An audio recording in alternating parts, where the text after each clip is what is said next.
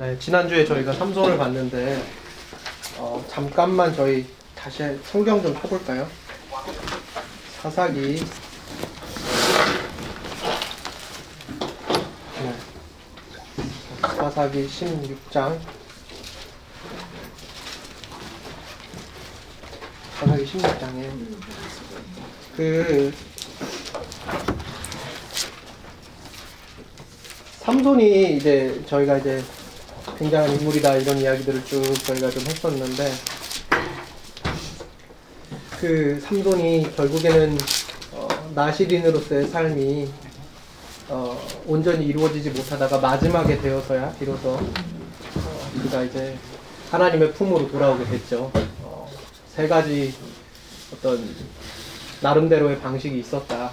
우리가 문학적으로 또 상징적으로 있게 되면 어, 먼저 이제 나시린이 이제 부패했을 때 돌아가는 방식 가운데 하나가 민수기에 기록되어 있는 방식 가운데 하나가 뭐냐 머리가 밀리고 어, 그리고 이제 비둘기 한 쌍이 이제 제물로 드려져야 되는데 이제 제가 말씀드렸잖아요. 이제 그 당시 중동의 그 고대 근동의 권위 있는 시에 어, 시어들이 모두 상징을 가지고 있는데 어, 그 상징 가운데 하나 바로 이제 비둘기라고 하는 것이 사람의 눈을 상징한다. 그래서 눈 한 쌍이 삼손이 뽑히게 되잖아요. 그게 두 번째 방식이었고 세 번째가 자기 자신을 어, 살아있는 제물로 드리게 되죠. 어, 삼손이 보여준 모습들이 굉장했다. 우리가 이렇게 이야기를 했는데요. 어, 16장 31절을 잠깐만 보면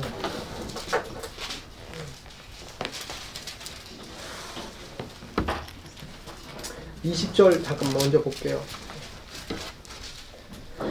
제가 읽어볼게요. 이게 뭐냐면 18절부터 이, 이 시작이 돼요. 제가 읽을게요. 같이 보시면 눈으로 따라오시면 돼요. 드릴라가 삼손이 진심을 다 알려줌으로 사람을 보내어 블레셋 사람들의 방백들을 불러 이르되 삼손이 내게 진심을 알려주었으니 이제 한 번만 올라오라 하니 블레셋 방백들이 손에 은을 가지고 그 여인에게 올라오니라. 드릴라가 삼손에게 자기 무릎을 베고 자게 하고 사람을 불러 그의 머리털 일곱 가닥을 밀고 괴롭게 하여 본즉 그의 힘이 없어졌더라.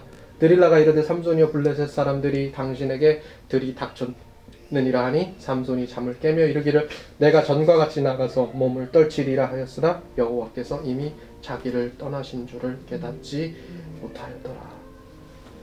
자, 이 당시에 사, 사, 사 이제 사사였던 이 삼손에게서 여호와께서 삼손에게서 여호와가 떠나게 된 거예요. 이 사건으로 인해서.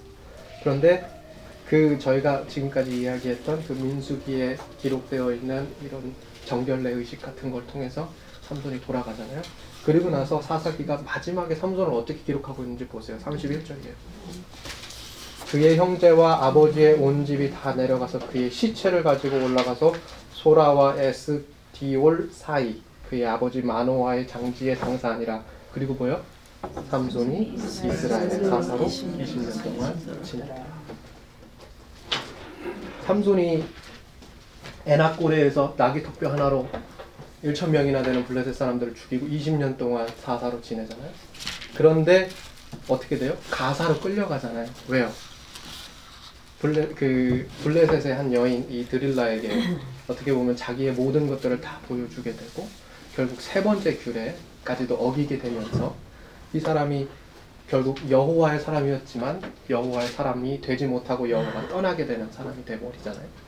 그런데 하나님께서 이 세 가지 방식을 즐겨 받으시고 그 사사 삼손의 회개를 또한 들으셔서 어떻게 해줘요? 그를 용서하시고 그를 받아주시고 그리고 마지막에 뭐라 그래? 그를 사사로 다시. 어, 우리에게 있어서도 이런 방식이 되게 중요해요.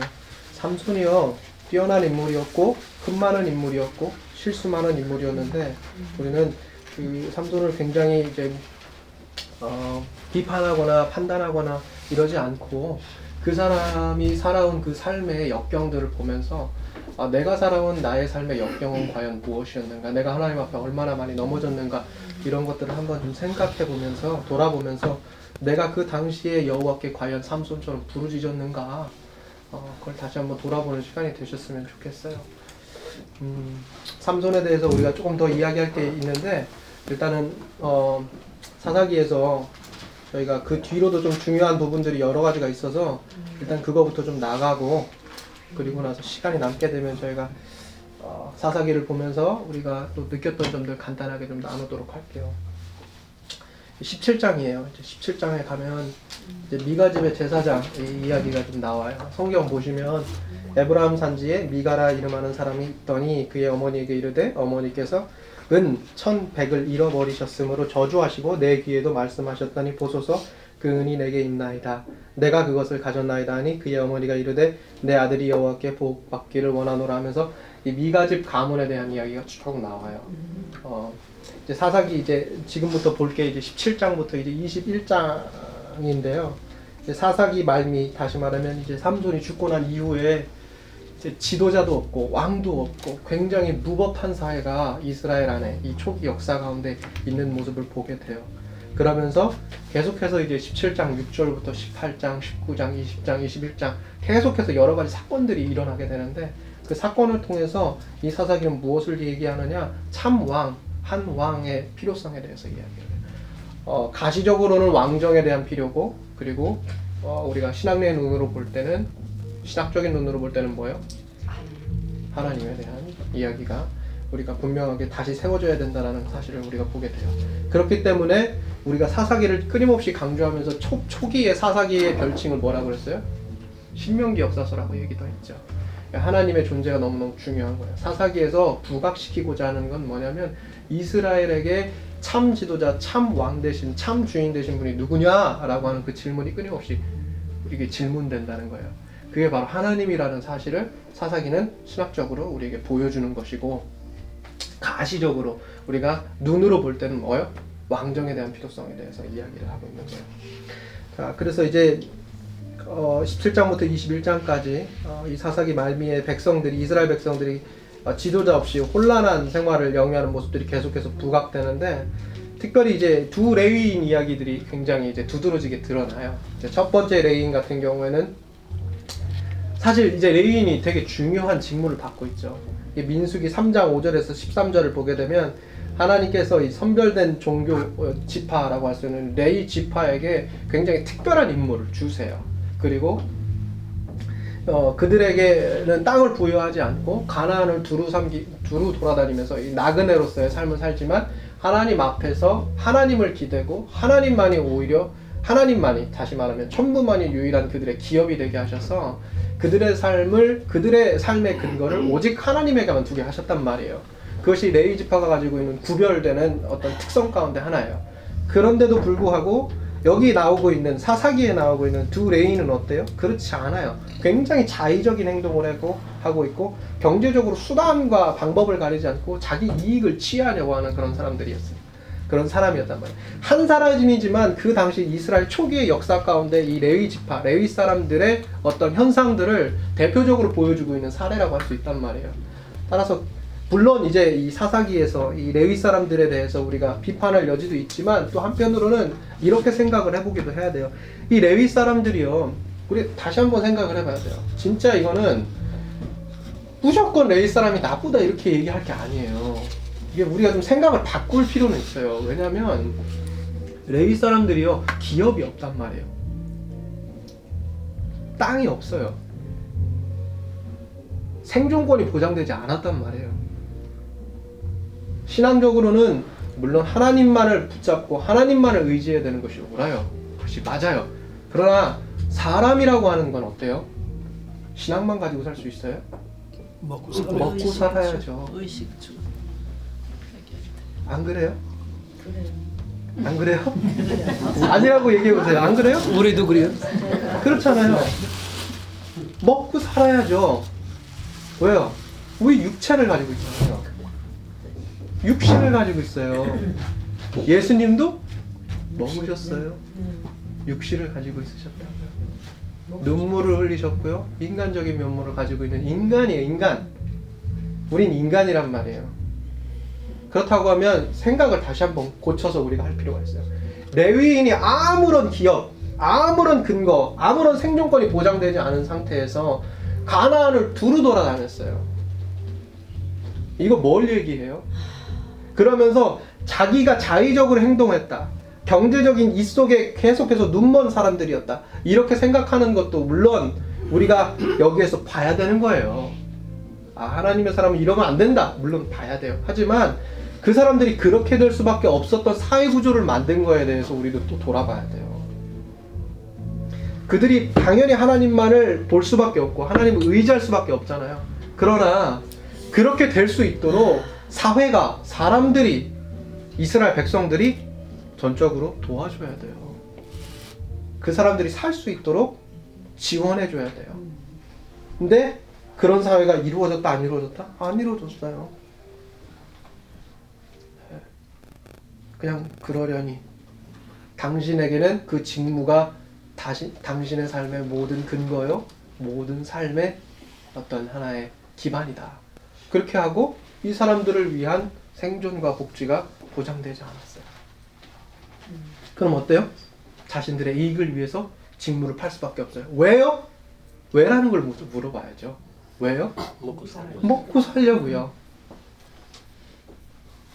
너는 그 직무를 너의 이익을 위해서 자의적인 행동을 하면서 너는 비판받을 것이 너무 많아 이렇게 얘기할 것이 분명한데요. 옳아요. 비판도 옳아요. 그러나 그렇게 할 수밖에 없었던 이유를 물어야죠. 그리고 그 이유에 우리의 책임이 있다면 어떻게 해요? 그 비판은 그 사람에게 해가는 게 아니라 나에게도 있다는 걸 알아야 돼요. 우리가 성경을 보면서도 이런 걸 좀 보자고요. 무조건 남을 비판하기보다 아 이게 나에게도 책임이 있는 거 아닌가라는 것을 한번 돌아볼 수 있는 그런 눈을. 네. 성경을 배우면 배울수록 비판을 위한 잣대를 더 날카롭게 하는 게 아니에요. 겸손을 위해서 나 자신을 돌아보는 눈을 키우는 거예요. 그래서 성경은 이게 참 되게 재미있는 이야기들을 많이 하는 신학자들이 많아요. 에버하르트 융엘이라고 하는 신학자가 굉장히 유명한 신학자가 있어요. 그 신학자가 한 번쯤 들어보실지 모르셨는, 모르겠는데요. 칼바르트라고 하는 유명한 20세기의 신학자가 있어요. 그 신학자의 어떤 제자격인 분이세요. 근데 이 에버하르트 융엘이라고 하는 분이 성경을 읽는 바른 눈에 대해서 어떻게 얘기를 하냐면 이게 성경은 우리가 이 성경을 근거 삼아서 다른 사람을 비판하는 게 아니라 하나님이 내게 질문하는 텍스트로 이해, 이해해야 된다 이렇게 이야기를 해요. 하나님은 이, 이걸 배우고 이걸 공부하고 이걸 통해서 내가 섭렵하고 이걸 통해서 다른 사람에게 비판하고 다른 사람을 가르치려는 수단이 아니라 하나님께서 직접적으로 나에게 질문하시고 나의 삶을 재단하시기 위해서 끊임없이 내게 질문하시고 문답하시는 텍스트다. 하나님과 나 사이의 관계 속에서 물어져야 하고 이해되어야 되는 텍스트다. 이렇게 얘기를 해요. 그 되게 중요한 이야기예요. 이 사사기에서 특별히 레위 지파에 대한 이야기를 보면서도 우리가 이걸 잊지 말아야 되는 거예요. 왜? 라는 질문. 사회적으로 이 사람들이 어떻게 소외가 되었고 왜 그들이 직무를 팔 수밖에 없는 그러한 상태가 되게 되었는가 이런 거를 우리 물어야죠. 그럼 오늘날에도 마찬가지예요. 아니 이, 이 사람들이 이거 목사들이 아니 이 사람들이 종교 지도자들이 왜 그래? 그러면 한번 물어봐야죠. 무조건 비판하고 무조건 나쁜 놈, 무조건 잘못된 놈이 아니라 물어봐야죠. 왜 그랬을까? 우리는 비판을 하기 위한 사람이 아니라 왜라는 질문을 통해서 그 사람 이해하고 포용하고 용서하는 공동체예요. 기독교는 심판의 공동체이기도 하지만 그 심판 넘어 더 큰 가치가 있어요. 뭐요? 화해와 용서. 그게 기독교의 힘이에요. 요새 세상이 굉장히 특별히 한국 사회가 고소 잘한다고 그러죠. 옳고 그른 판단 잘한다고 그러잖아요. 고소율이 OECD 국가 1위라고 그러죠.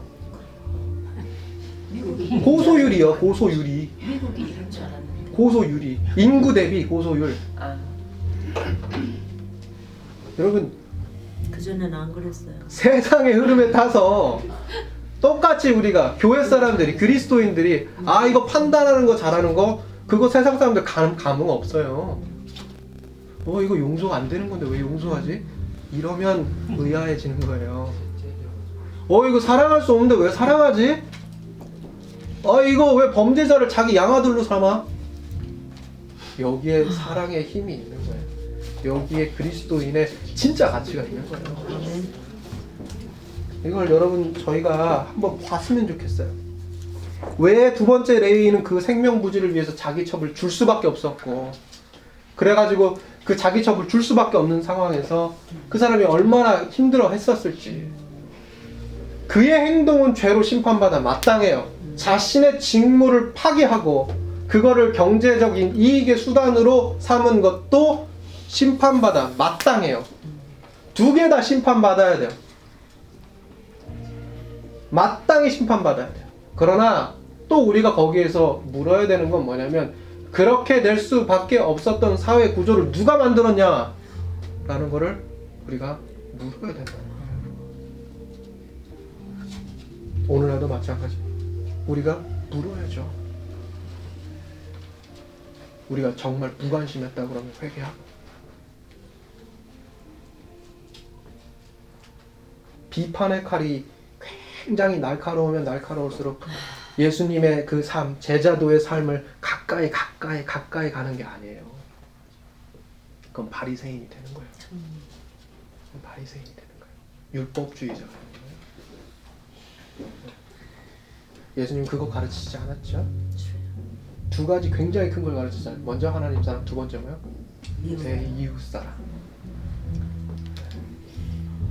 굉장히 중요하다는 사실을 다시 한번 깨달으시고 특별히 성경 읽을 때 사사기 읽을 때도 마찬가지지만 모든 성경 텍스트를 저희가 지금 읽고 있지만 읽을 때마다 그런 걸 좀 기억하셨으면 좋겠어요. 17장 1절에서 6절 보니까 사실 이게 이제 이건 다 다른 게 아니에요. 이스라엘 초기 역사에 나와 있는 이 성소, 이 성소에 대한 기원이 참으로 의심스럽다. 이게 정통성이 없다라고 하는 걸 17장에서부터 쭉 이야기하고 있는 거예요. 사실은 이 미가 미가의 가정으로부터 시작한 것처럼 보이지만 17장에서 우리에게 이야기해주고 있는 건 뭐냐면 원래 성소가 어디 있죠? 이때는 아니지만 성소가 어디 있어요? 이때는 예배 중심지가 미스바라고 하는 곳이에요. 그러나 궁극적으로는 어디로 가냐면 예루살렘으로 가요. 이 당시에 하나님의 성막은 어디 있어요? 실로에 있어요. 하나님의 성막은 실로가 실로에 있고 예배의 중심지 온 지파들이 모이는 곳이 미스바고 그리고 어디요? 궁극적으로는 예루살렘으로 이동한단 말이에요. 그런데 이 예배의 중심지, 이 정통성이 있는 이 지역과 다르게 여기 17장으로부터 그리는 그 성소의 기원은 어디다 두고 있냐면 베델과 단에 두고 있어요. 이거는 나중에 북왕국 이스라엘까지 이어져요. 르호밤 1세까지 이어진단 말이에요. 오늘 사사기에서도 보게 되는데요. 결국 그때까지 이루어지면서 어떻게 돼요? 르호밤 1세가 또 뭘 만들어요? 베델에 송아지를 세우잖아요. 우상. 네, 우상을 세우죠. 그게 그게 그리고 단 지파가 여기 이제 17장에서 보면은 이제 신상을 은 200을 들여 가지고 이 미가의 어머니가 뭘 하냐면 이제 신상을 만들어요. 신상을 만들어서 이제 가신을 만들기도 하고 신상을 만드는데 이 신상 우상을 만들어 가지고 그 단에다가 두었는데 이 단의 신상이 언제까지 있었다고 그래? 북이스라엘 멸망할 때까지 있었다고 그러죠. 네. 계속해서 거기 있으면서 그 우상 숭배의 근원지가 됐던 거예요. 정통성을 위협한단 말이에요. 이제 그런 것들 그래서 그 기원 그 그러면 그 정통성을 위협하는 그 단 지파에 있었던 그 신상 그리고 베델까지 이어지게 되는 이 북이스라엘의 이 비정통성을 비판하려고 하는 유다 지파의 관점에서 해석된 이 성소의 기원 어디 있냐 그거를 여기서 보여주는 거예요. 이 사사기 17장으로부터 계속해서 보여주는 거죠. 그러면서 이렇게 이러한 일들, 이러한 혼잡한 일들, 이런 무법 질서, 이게 무법 질서가 없는 이런 무법 사회, 이 무법이 종교 이 정통성 안에도 침투하고 있는 이런 사회, 이런 사회에 기본적으로 이런 사회가 일어, 일어, 일어날 수밖에 없었던 기본적인 근거 조건이 뭐예요? 왕이 없었다라는 거예요. 17장 6절에서 나오는 게 그런 거잖아요. 그때 이스라엘에 왕이 없었다. 사람마다 자기 소견 옳은 대로 했다. 근데 지금 그 얘기하는 거예요. 그래서 이제 17장 이제 이제 1절로부터 이렇게 쭉 저희가 보게 되면 어 선지자 미가가 등장하고요. 사실 우리가 또 이제 17장 2절에서 보면 되게 재미있는 거예요. 이런 것도 사실 참 재미있어요. 은 천백을 잃어버렸다. 은 천백이 뭐예요? 바로 전에 16장 5절에 보면은 삼손이 얼마에 팔려요? 은 천백에 팔리죠. 이런 것들이 재밌는 거예요. 이런 것들을 읽어 가세요. 예. 네, 재밌어요. 아 이게 하나님의 사람이 은천백에 결국에는 팔리게 되었고 마찬가지 여기도 마찬가지죠. 하나님 앞에 드려야 할 하나님의 것을 이 사람이 취하잖아요. 이런 취하는 이런 행동들, 하나님의 것을 빼앗는 행동들, 이런 것들이 은천백이라고 하는 이런 어떤 하나의 상징이 있잖아요. 그런데 하나님의 것, 구별된 것, 뭐요? 나시린. 이거 어떻게 돼요? 은천백에. 이런 것들을 보세요. 한번. 이런 것도 이제 읽으면서 재미를 느낄 수 있는 부분이죠. 근데 이제 이걸 이제 빼앗, 빼앗았다가 이거 저주하겠다 이제 미가의 어머니가 이렇게 얘기를 하니까 그 아들이 훔쳤다가 겁을 먹고 그걸 다시 돌려주잖아요. 그렇죠. 그리고 거기에서 200을 떼가지고 신상을 만들고 하나님 앞에 돌려드리겠다고 이렇게 얘기를 하는데 중요한 건 뭐냐면 이 하나님께서 심판하시고 저주하는 건 인간이 어, 어떤 하나님으로부터 취한 거를 단순히 이제 도, 이게 돌려드리는 이런 행위를 통해서 인간의 힘에 의해서 취소될 수 있는 게 아니다라는 걸 이게 보여주는 거예요.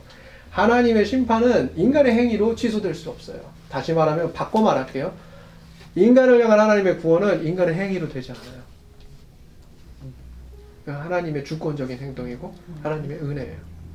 그거 아니고서는 인간이 자기 자신을 구원할 수도 없고 인간이 하나님의 심판으로부터 회복되고 피할 길도 없는 거예요. 그걸 우리는 이제 17장 이제 3절 이렇게 쭉 보면서 이제 미가의 이 가정에 일어난 여러 가지 삶들을 통해서 우리가 보게 되죠. 자, 그래서 이제 어 그러한 상황들 어 미가가 이제 그 가신을 만들고 드라빔을 만들고 어 그러면서 하나님 앞에 질 수 없는 행동들을 했고 하나님의 심판을 벗어날 수 없었고 그리고 그 당시에 이제 한 청년이 있었는데 그가 이제 레위인이었고 그가 거주할 곳이 없어서 돌아다니다가 이 미가의 집으로 들어왔다. 그래서 어떻게 해요? 이제 그 어떤 경제적인 약속을 하죠. 생존권을 보장해 주겠다. 그러니까 이 미가가 여기에 미가 이 미가의 집에 이 레위인이 한 제사장으로 이제 오게 되는 거예요. 거기까지가 이제 17장에 대한 기록이죠. 그리고 이제 18장으로 넘어가게 되면 이제 미가와 이제 단지파 에 대한 이야기들이 나와요.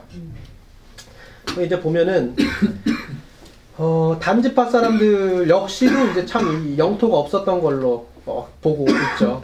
여호수아 19장 이제 40절에서 이제 48절에 봐, 보더라도 이제 거기뿐만 아니라 이제 여호수아 이제 18장 이하로부터 우리가 보게 되면 뭐가 나오냐면 이 할당 지파 지파 12 지파가 있는데 아직 땅을 분배받지 못한 지파들이 등장하고 있잖아요. 이제 그 지파들 가운데 하나가 누구예요? 이 단지파였단 말이에요. 이 단지파가 이제 어떻게 그들의 땅을 어, 그들의 힘으로 이제 빼앗아 가느냐라는 건데 이게 하나님께서 부여하는 방식이 아니라 하나님께서 주시는 방식이 아니라 하나님께서 허락하는 방식이 아니라 이 18장에서부터 사사기 18장에서 보게 보게 되 이하로 계속해서 보게 되면 이, 이 단지파가 어떻게 땅을 취해요? 취하는 방식은 굉장히 정통성이 있어 보여요. 이게 이게 12집 12그 정탐꾼을 보낸 것처럼 정탐꾼을 보내죠. 어디로? 라이스로 보내요. 정탐꾼을 보내고 그 라이스의 땅에 대해서 꿀이 흐르는 땅인 것처럼 막 그렇게 묘사를 해요. 그리고 그 단지파가 라이스를 취하고 그리고 18장에서 계속해서 보게 되면 제사장을 세워요.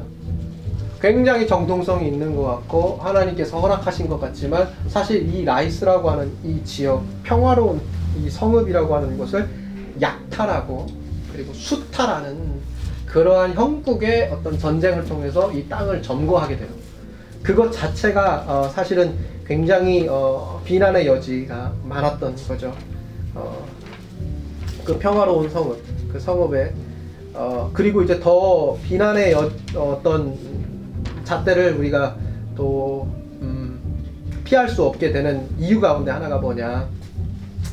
미가의 제사장, 미가가 세운 이 제사장을 또 억지로 취하게 되잖아요. 이제 18장에 보게 되면 어떻게 되냐면 이 단지파가 이제, 이제 미가의 집에 이제 그 들, 들러 들러 이제 가는 길 라이스를 가는 길에 이 미가의 집에 이르러 가지고 이 600명이나 되는 사람들이 무기를 들고 그쪽으로 들어가 가지고 그 미가 집에 세워진 그 제사장을 빼와요.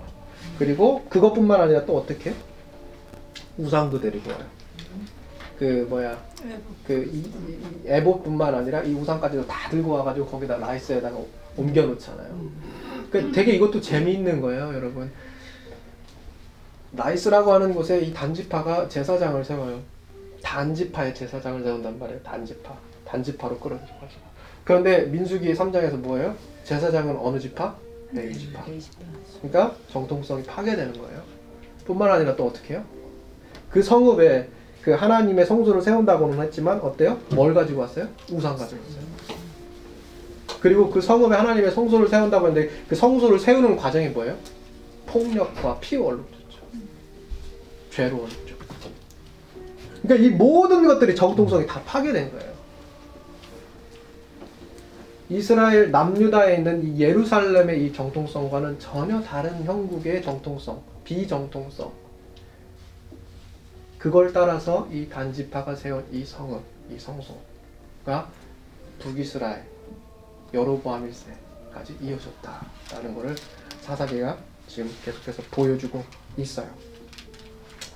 어, 참 안타까운 거죠.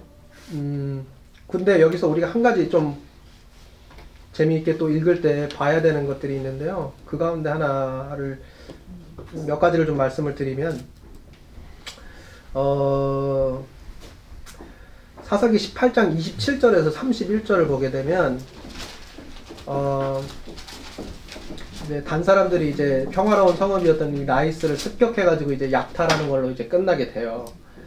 어, 그런데 이제 여기 이 성소, 이 새로운 성소에 이 제사장을 세우고 그리고 이 제사장의 집안의 계보를 소개를 해요. 그게 모세에게까지 막 거슬러 올라가죠. 보시면 보이시나요? 이 가문이 모세에게까지 거슬러 올라간 이 단지파에 세워진 이 제사장 가문이 이 아수르 임금 디글랏 빌레셀이 북이스라엘의 주민들을 사로잡아가는 그때까지 주전 732년전까지 북이스라엘이 멸망하는 그때까지 계속해서 지속됐어요. 지속되었고 다른 한편으로는 이제 사람 손으로 만든 이 신상을 당시에 유일하고 합법적인 성소였던 이 실로와 어, 어떻게 보면은 이제 실로와는 이제 대립시키는 대립각을 이루고 있는 하나의 어떤 비정통성에 따르는 이런 성소로 이제 그려내고 있는 거예요. 이러한 묘사의 이제 배경은 역시나 이제 여로보암 1세에 대한 비판일 수 있겠지만 중요한 건 뭐냐면 여기 이제 모세까지 이제 소급되게 되는 이 제사장 집안의 이 뿌리 여기에서 이 단지파가 정통성을 가지고 오려고 했단 말이에요. 근데 이거 자체가 여기에는 이제 모세라고 기록이 되어 있지만 이제 본문을 보게 되면 모세 이름에 이제 30절에 나오는 이 모세의 이름의 첫 이제 자모 미음 다음에 위첨자 니은을 첨가를 해요. 그래가지고 모음 부호를 다르게 써서 여기 모세라고는 번역이 되었을 수도 있어요. 그러나 어, 실제 원문에는 어떻게 쓰였냐면 모세라고 안 하고 문하세라고 이렇게 있어요. 어, 왕하 열왕기하 이제 21장 1절에서 18절을 보게 되면 이스라엘의 참으로 악한 왕 누구요? 문하세. 왜 그랬을까요? 왜 그랬겠어요? 그렇죠. 모세의 정통성을 보존하고 그리고 이 단지파가 세우고 있고 주장하고 있는 그들의 어, 성소에 대한 기원 그 기원은 모세로 소급된다라고 하는 것을 원천히 봉쇄하는 거예요. 폭력으로 세워진 피로 세워진 우상으로 얼룩진 그리고 습격과 약탈을 통해서 세워진 이 성읍 이 성소에 하나님께서 보좌하고 하나님께서 임재하고 있지 않다라는 사실을 이렇게 어, 이렇게 쳐내고 있는 거죠. 어, 이런 사실들을 우리가 좀 한번 읽으실 때 어, 보시면 재미있을 것 같아요. 그리고 이제 사사기 19장으로 넘어가면 이제 두 번째 레위인이 나와요. 두 번째 레위인은 역시 어떤 사람이냐? 어, 에브라임에 사는 사람이었죠. 에브라임에 사는 사람이었고 그런데 에브라임에 사는 사람이었는데 유다 출신의 아내를 어, 두고 있었던 사람이었어요. 네, 첩이었죠. 아내라고 보기에는 좀 그렇지만 어찌됐든 첩이었는데 이제 어찌됐든 그 첩이자 아내인 이 사람 두 번째 아내인 이 사람하고 이제 화해를 하려고 이제 19장에 보면은 이제 이 첩이 이제 다른 사람 다른 남자와 이제 적절하지 않은 관계를 맺었기 때문에 어, 쳐내려고 했다가 어, 그와 화해를 하기 위해서 그 아내를 찾아가죠. 여러분 이것도 참 재미있는 얘기예요. 뒤에 이 레위인이 굉장히 이제 막 그 살기 위해서 이 자기의 첩이자 이 아내를 그 다른 남자들이 이제 와가지고 어, 우리가 그 사람 새로 온 사람과 이거 이거 뭐 하고 닮았어요 사실 소돔과 고모라 똑같잖아요. 내가 그 사람 기쁘게 해야겠다, 관계해야겠다 이렇게 얘기하잖아요. 똑같아요. 그러니까 그 대접하고 있던 누구예요? 이 베냐민 기브아에 있던 이 베냐민 출신의 한 노인이 어떻게 해요? 내 딸 데려가라 그러잖아요. 내 딸 데려가라.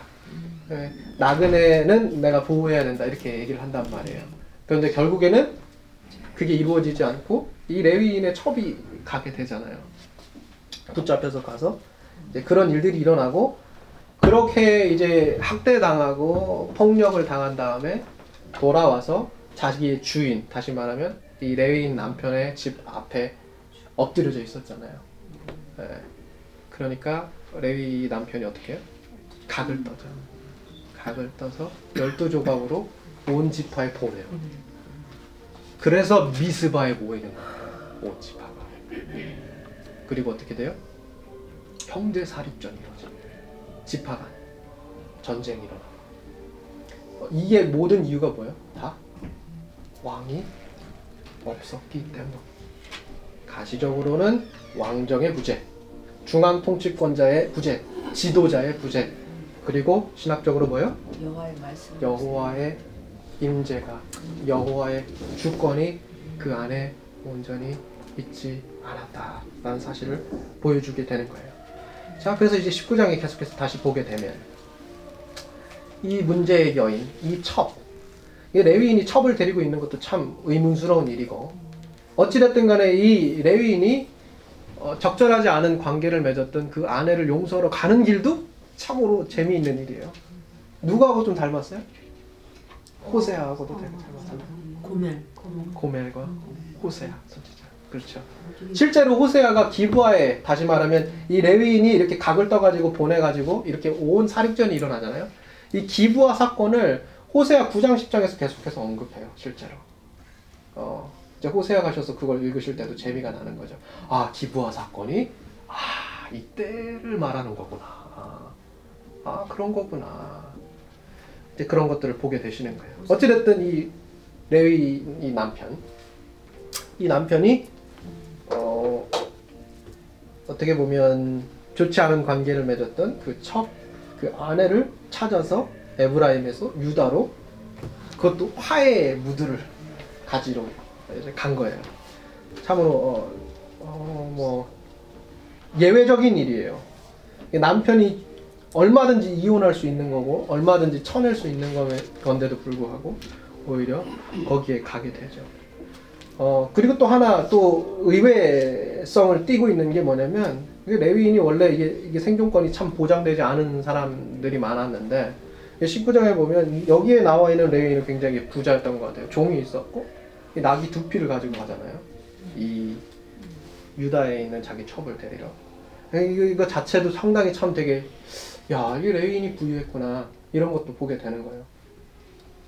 그런데 이제 이제 거기 이제 어찌됐든 간에 이제 화해를 하러 이제 가게 되죠. 어 거기 가게 돼서 이제 거기에서 이제 장인이 계속해서 이제 후대를 해요. 근데 유대인 전통에서 사흘을 넘기는 후대는 신뢰예요, 신뢰. 근데 사흘이 넘고 닷새가 넘어요. 좋아서.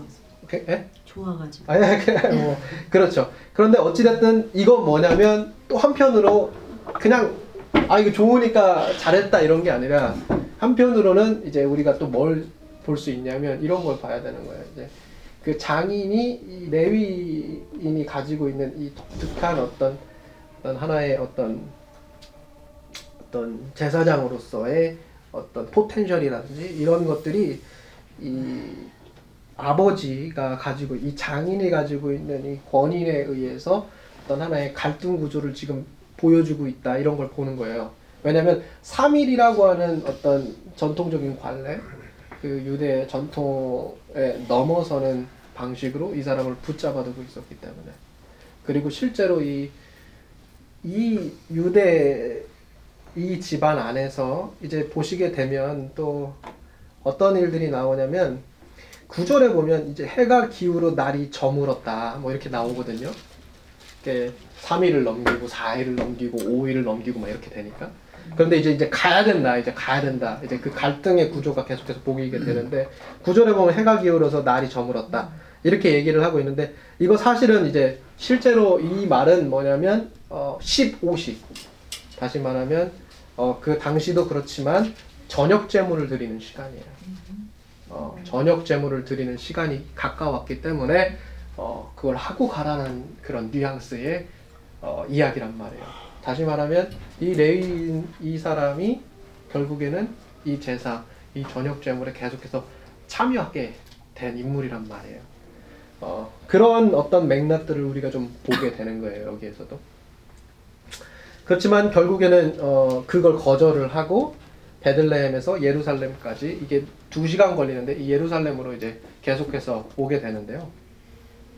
늦게 출발했죠. 15시 이후에 출발을 한 거예요. 어찌됐든 닷새를 넘길 수는 없기 때문에 레위 사람들이 레위 사람이 이제 이스 당시는 이스라엘 땅은 아니었어요. 그렇지만 어찌됐든 그 예루살렘을 지나쳐서 이 베냐민 지파의 성읍이었던 이 기부아 동족들이 머물고 있었던 그 당시 그 그곳으로 이제 가게 된단 말이에요. 거기에서 바로 그 문제 그 한 노인을 만나게 되고 거기에서 이제 어떻게 보면 이게 처음에는 이제 기부아 쪽으로 갔다가 이쪽 성읍으로 돌아서 들어오게 되는데 이 레위 사람이 기부아 쪽으로 갔다가 너는 외인이다 이렇게 해가지고서는 거절당해요.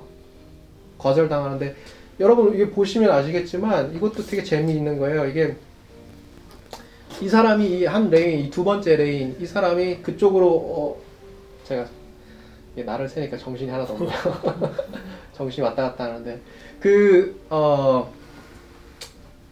잠시만요. 음, 기브아 쪽으로 갔다가 거기에서 외인 취급을 받아가지고 돌아와서 이곳 이 한 노인의 집에서 이제 투숙을 하고 있을 때에 누가 들이닥치는 거예요? 불량배들이 들이닥치는 거예요. 비류들. 네, 비류들 악을 행하는 자들이라고 해석이 될 수 있는데요.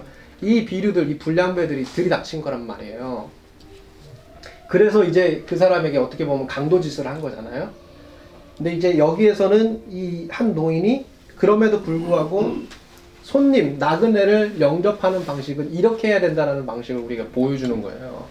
이런 방식, 예, 강도의 위협을 받지만 이 나그네를 보호하려고 하는 이런 방식들이 우리가 이제 뭐 우리가 신약에서도 보여지는 거잖아요. 거기 사마리아. 사마리아 사람에 대한 이야기.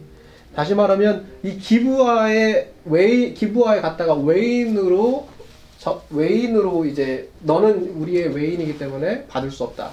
우리 집에 투숙할 수 없다. 이렇게 해서 거절당한 사람을 이 노인이 어떻게 해요? 호도하는 거란 말이에요. 네, 그런 것들, 이런 예의들, 이 나그네를 대하는 접하는 방식들이 이제 그 당시에도 이렇게 있었는데요. 결국에는 이것들이 이, 이것들이 어, 뜻대로 되, 뜻대로 이루어지지 않고 결국에는 이제 이 두 번째 레인이 자기의 처이자 아내를 그 비류들에게 내어주고 그 처참한 그런 사건이 일어나게 되죠. 그래서 결국에 이 레위 사람은 제물로 바치는 짐승처럼 자기 아내를 토막내서 어, 하나님을 범죄했다 이렇게 얘기를 하면서 이거를 열두 지파에 보내고 어떤 악행이 이 기부하에서 이루어졌는지 이거에 대해서 온 백성들에게 똑똑하게 이제 보여주게 되는 거죠. 그래서 이제 사사기 20장 1절로 보게 되면 이 사건 때문에 미스바에 온 지파들이 모이는 거예요. 그래서 이 기부하에서 벌어진 흉악한 행위 때문에 베냐민 지파와 나머지 이스라엘이 전면적인 큰 전쟁을 치르게 됩니다. 어, 이 미스바에 모여가지고 거기 보면은 이스라엘 백성들이 북쪽의 단에서부터 남쪽으로는 부엘세바까지 모였다고 그러는데 이게 이제 어, 전통적으로 이 약속의 땅의 경계를 말하고 있는 거예요. 북쪽으로는 단, 남쪽으로는 부엘세바. 이게 이제 다시 말하면 이스라엘 온 지파 사람들이 다 모인 거예요. 다 모여가지고 여기에서 이 기부하에서 일어난 이 사건에 대해서 이야기하고 있어요. 그리고 그 사건을 그들이 전에 들으면서 어떻게 해요? 싸우기로 결정을 하고 40만의 40만의 전사를 모아서 베냐민 지파를 치기로 하고 실제로 그곳에서 전쟁을 겪게 되죠.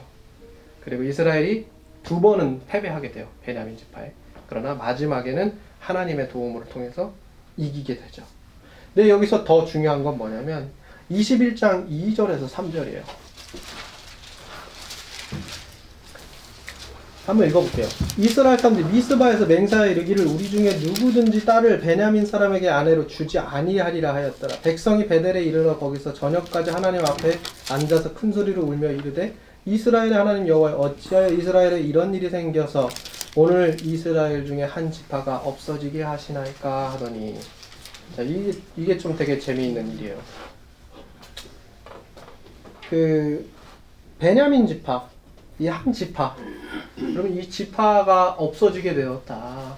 왜 온 지파의 분노를 여기에게 부어서 한, 사- 한 여인의 사건 때문에 여기에서 부어서 이 지파를 지면에서 없애고자 하냐 하면서 울부짖었다고 그러잖아요. 어, 이게 실제적인 것이든 실제적인 것이 아니든 이러한 울부짖음이 가지고 있는 어떤 교훈을 우리가 한번 좀 생각을 해봐야 돼요.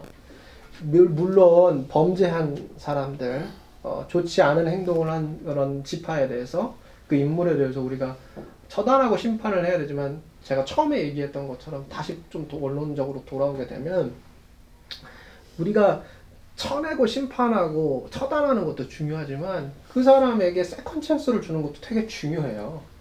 하나님께서 삼손에게 second chance를 주셨죠. 하나님께서 요나 선지자에게 second chance를 주시잖아요. 마찬가지예요. 어, 여기에서 보여지고 있는 하나님의 긍휼에 대해서 간구하고 있는 이 지파의 울부짖음이 우리에게 어떠한 어떤 메시지로 다가오느냐 우리가 한 번쯤 다시 생각해 봐야 되는 거죠. 결국에는 어, 그럼에도 불구하고 어, 전쟁이 있게 되었고 이로 인해서 이 베냐민 자손은 어, 어, 큰 어떤 전쟁의 심판, 어, 하나님의 심판, 이스라엘 지파의 심판을 받게 되었어요. 그리고 이 모든 일들을 통해서 어, 지파 간의 갈등은 더욱더 심화되고 그로 인해서 왕정에 대한 필요성은 더욱이 더욱이 거세지게 되는 그러한 배경을 사사기가 계속해서 보여주고 있는 거예요. 어, 여기까지 제가 지금 사사기를 좀 마무리를 해봤고요. 어, 한번 저희가 좀 생각을 하고 같이 지금까지 배운 거를 좀 나눠봤으면 좋겠어요. 어, 그래서 삼손에 대해서도 그렇고 그리고 사사기를 배우면서 오늘 또 마무리를 하면서 어떤 점들을 어, 생각을 해보시게 되었고 그리고 우리가 아, 내 삶에 어떤 것들을 좀 바꿔야 되겠다 뭐 이런 것들 한번 느끼신 것들이 있다면 자유롭게 한번 얘기를 해보셨으면 좋겠어요. 어떻게 한번 얘기 좀 해보시겠어요?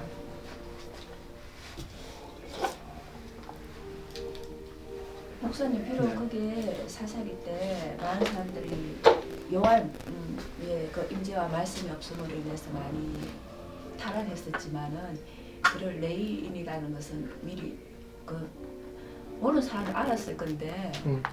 그, 그 비료들이 그 레인의 첩을 걸로 순동했다고 하는 것은 그 하나님을 두려워하는 마음이 전혀 없었다는 그렇겠죠. 거죠. 그렇죠. 그렇죠. 그렇게도 볼 수 있는 거죠. 음, 어, 사실 뭐 그 사람이 근데 이제 문제는 그런 거예요. 어, 어, 우리가 쉽게 이제 어, 그냥 이제 현대적으로 얘기를 하면 목사라고 할게요. 목사는 하나님의 종이기도 하지만 우리가 또 그런 걸 또 생각을 좀 해보셔야 될 것 같아요. 이게 목사가 하나님을 대표하는 신성한 인물은 아니에요.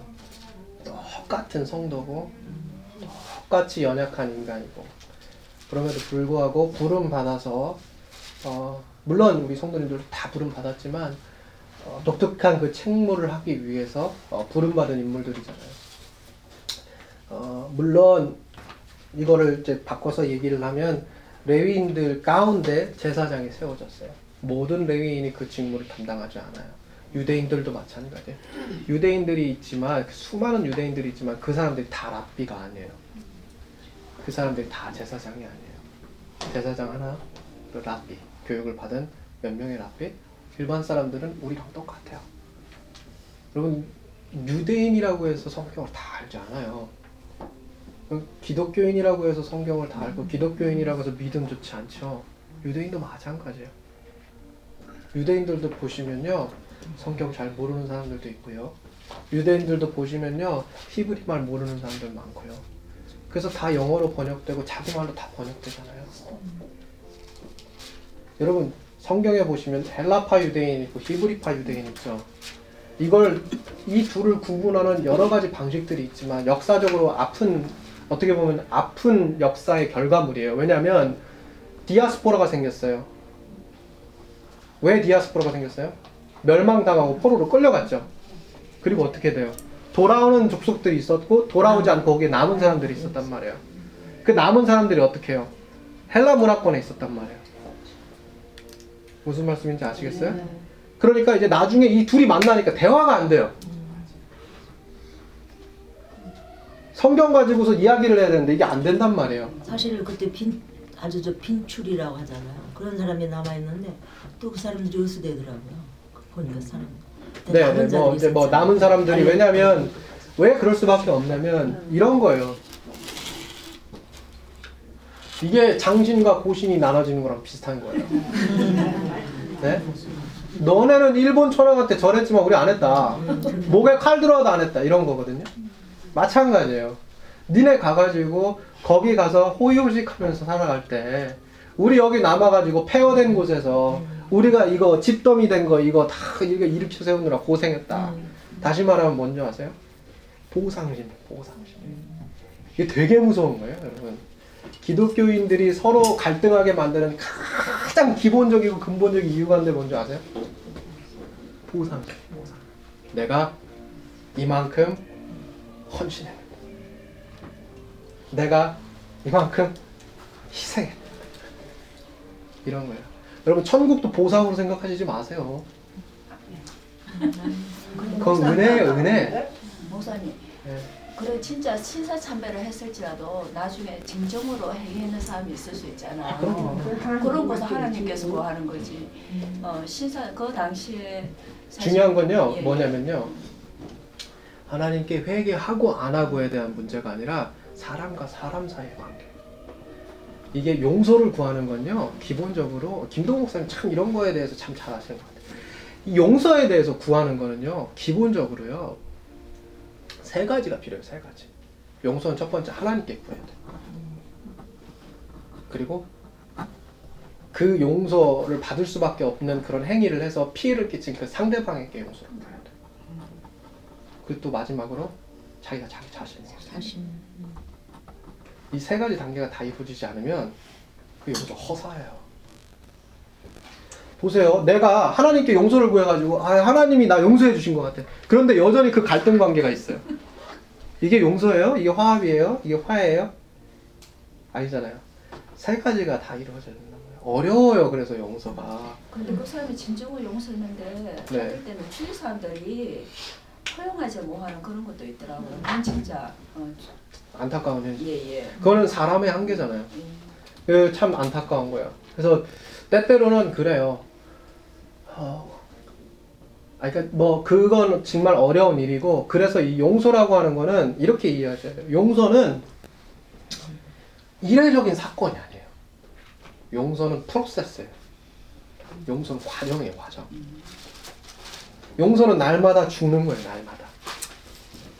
용서가 그렇게 아, 내가 하나님께 용서 내가 용서하는 마음을 가져서 내가 하나님 이제부터 내가 그를 용서하겠습니다. 그래서 이례적으로 하나님께 은혜를 받아가지고 아 용서했다 하고서는 이렇게 끝나는 게 아니에요. 용서는 그렇게 안 돼요. 용서는 매일 죽는 거예요. 그 사람 보면 생각나요. 하나님 무슨 말씀인지 아세요? 용사는 내가 다니에요. 네. 여러분 그래요. 이게 일은 뭐라고 해요? 일곱 번째 일흔 번이라고도 하잖아요. 이게 횟수에 대한 얘기라고 생각하세요? 아니면 한 사건에 대한 용서라고 생각하세요? 한 사건 한 사건 한 사람 용서가 두개 다예요. 돼. 두개 다. 두 개 다. 여러 사건을 다 용서해야 되는 거 맞아요. 그렇지만 한 사건에 대해서도 우리는 여러 과정을 반복해요. 죽을 때까지. 저 한마디 하겠어요. 네. 어느 목사님이 잘못을 했는데 하나님한테 용서를 받았다고 그러고 네. 자신이 네. 그다음에 딴 데 나가서 다시 교회를 또 개척한 거예요. 그럼 어. 어. 떻게 해야 되나? 뭐라고요, 뭐라고요? 어느 목사님이 네. 아주 큰 대형 교회 아, 뭐. 누군지 아시, 네, 알것 같아요. 아시겠죠. 그 목사님은 자기 자신이 네. 하나님께 용서를 받고 네. 받았다 그러면서 다른 데 나가서 다시 교회를 또 차리는 거야. 아, 네. 이형희 목사님이시잖아요. 알지. 뭐, 네. 그건 어떻게 해야 되는 거예요? 저는 어떻게 판단이 목사님도 마찬가지지요. 아, 판단이 안 써요 그런 거는. 그 제가 어디 그 어떻게 하겠어요, 목사님? 그 그거는요. 한 사람도 아니고 몇 사람인데 말이에요. 저는 이제 그런 생각을 해요. 이제 용서라고 하는 문제는 언제나 우리가 예수님을 봐야 되는 것 같아요. 아멘. 예수님이요. 내버려 두는 거예요. 아니요, 그게 아니라 예수님이 그러잖아요. 아, 이게 왜냐면 우리의 자세가 어떻게 해야 되느냐를 보는 거예요. 이거는 왜 이 사람 이거 이거 어떻게 해야 돼 이런 문제를 많이 갖잖아요. 그런데 우리 예수님이 한 창녀가 공개적인 재판 선상에 네. 섰어요. 그리고 많은 사람들이 율법 가지고 이거 다 쳐죽여야 된다고 그랬거든요. 예수님 근데 뭐라 그랬어요? 죄 없는 자. 죄 있는 좋잖아. 죄 없는 사람이 먼저 치우잖아요. 안 쳤어요. 죄 없는 자. 어, 찬조 어떻게 했어요? 못 쳤어요. 못 쳤어요. 우리 가운데 그 사람 비판하고 칠 만큼 죄 없는 사람 있어요? 없잖아요. 네. 그렇죠. 근데 그 다음에 예수님께서 하신 말이 의미심장해요. 똑같은 죄를 짓지 마라. 다시 그죄 짓지 마라. 저는요 용서라는 게 세 가지 어떤 그런 전제 조건이 있어요. 우리는 그 이해 당사자가 아니에요. 그렇죠. 그 세 가지 조건 안에서 그 용서가 참으로 이루어지기 위해서 이해 당사자들이 노력을 해야 돼요. 근데 그 노력하는 게 쉬운 일이 아니란 말이에요. 어렵잖아요. 그래서 용서가 진짜 진짜 이거는 이거 날마다 죽는 행위란 말이에요. 어 그런데 이제 한 가지 제가 안타까운 것 가운데 하나가 뭐냐면 어 교회가 앞장서서 교인들이 앞장서서 누구 하나를 마녀 사냥하지 않았으면 좋겠다 이런 생각이에요. 어, 그게 정의를 위한 거긴 하고 어 근데 우리 한번 진짜 물어봐야 돼요. 그래가지고 그러면 그 사람 철저히 처단해가지고 저 밑바닥까지 내치면 그럼 그게 정의예요? 그 뜻도 마음 아픈 그렇지. 그게 용서인가요? 아니지. 우리 한번 생각해 보셔야죠. 사람 인생 하나 한번 한번 완전히 망쳐가지고 다시는 일어설 수 없게 만드는 게 하나님께서 성경을 통해서 우리에게 보여주는 정의예요. 목사님은 어떻게 생각하세요? 그 추종자들은 어떻게 해요? 그 믿음 가지고 간 겁니까? 그렇지 않으면 목사님 개인의 퍼져날 관계 때문에 간 거예요. 너무 많이 가잖아요. 그거는 근데 용서에 대해서 용서를 해서 간 이번 거지. 뭐 이런 그래서 저는 제가 좀 얘기할 게 있어요. 네네. 제가 한국에서 이제 왔잖아요. 네네. 근데 우리 모교회가 굉장히 아주 좋은 교회예요. 저는 네. 이제 목회자가 아들인데도 불구하고 제가 교회에서요 굉장히 힘들었어요. 네네. 그런데 뭐냐 말씀이 없이 네. 그냥 여기저기서 이렇게 뽑아서 맨날 설교를 하시니까 네. 이게 시리즈로 안 되니까 예수님을 찾아갈 수가 없는 거예요. 네. 그래서 이제 이렇게 성경 공부를 열심히 할 때가 있었는데 지금 사사기를 보면서 제가 놀라운 변화를 제가 느끼고 있는 게 뭐냐면 그때는 그리고 제가 여기 S교회 세안교회라고 거기 갔는데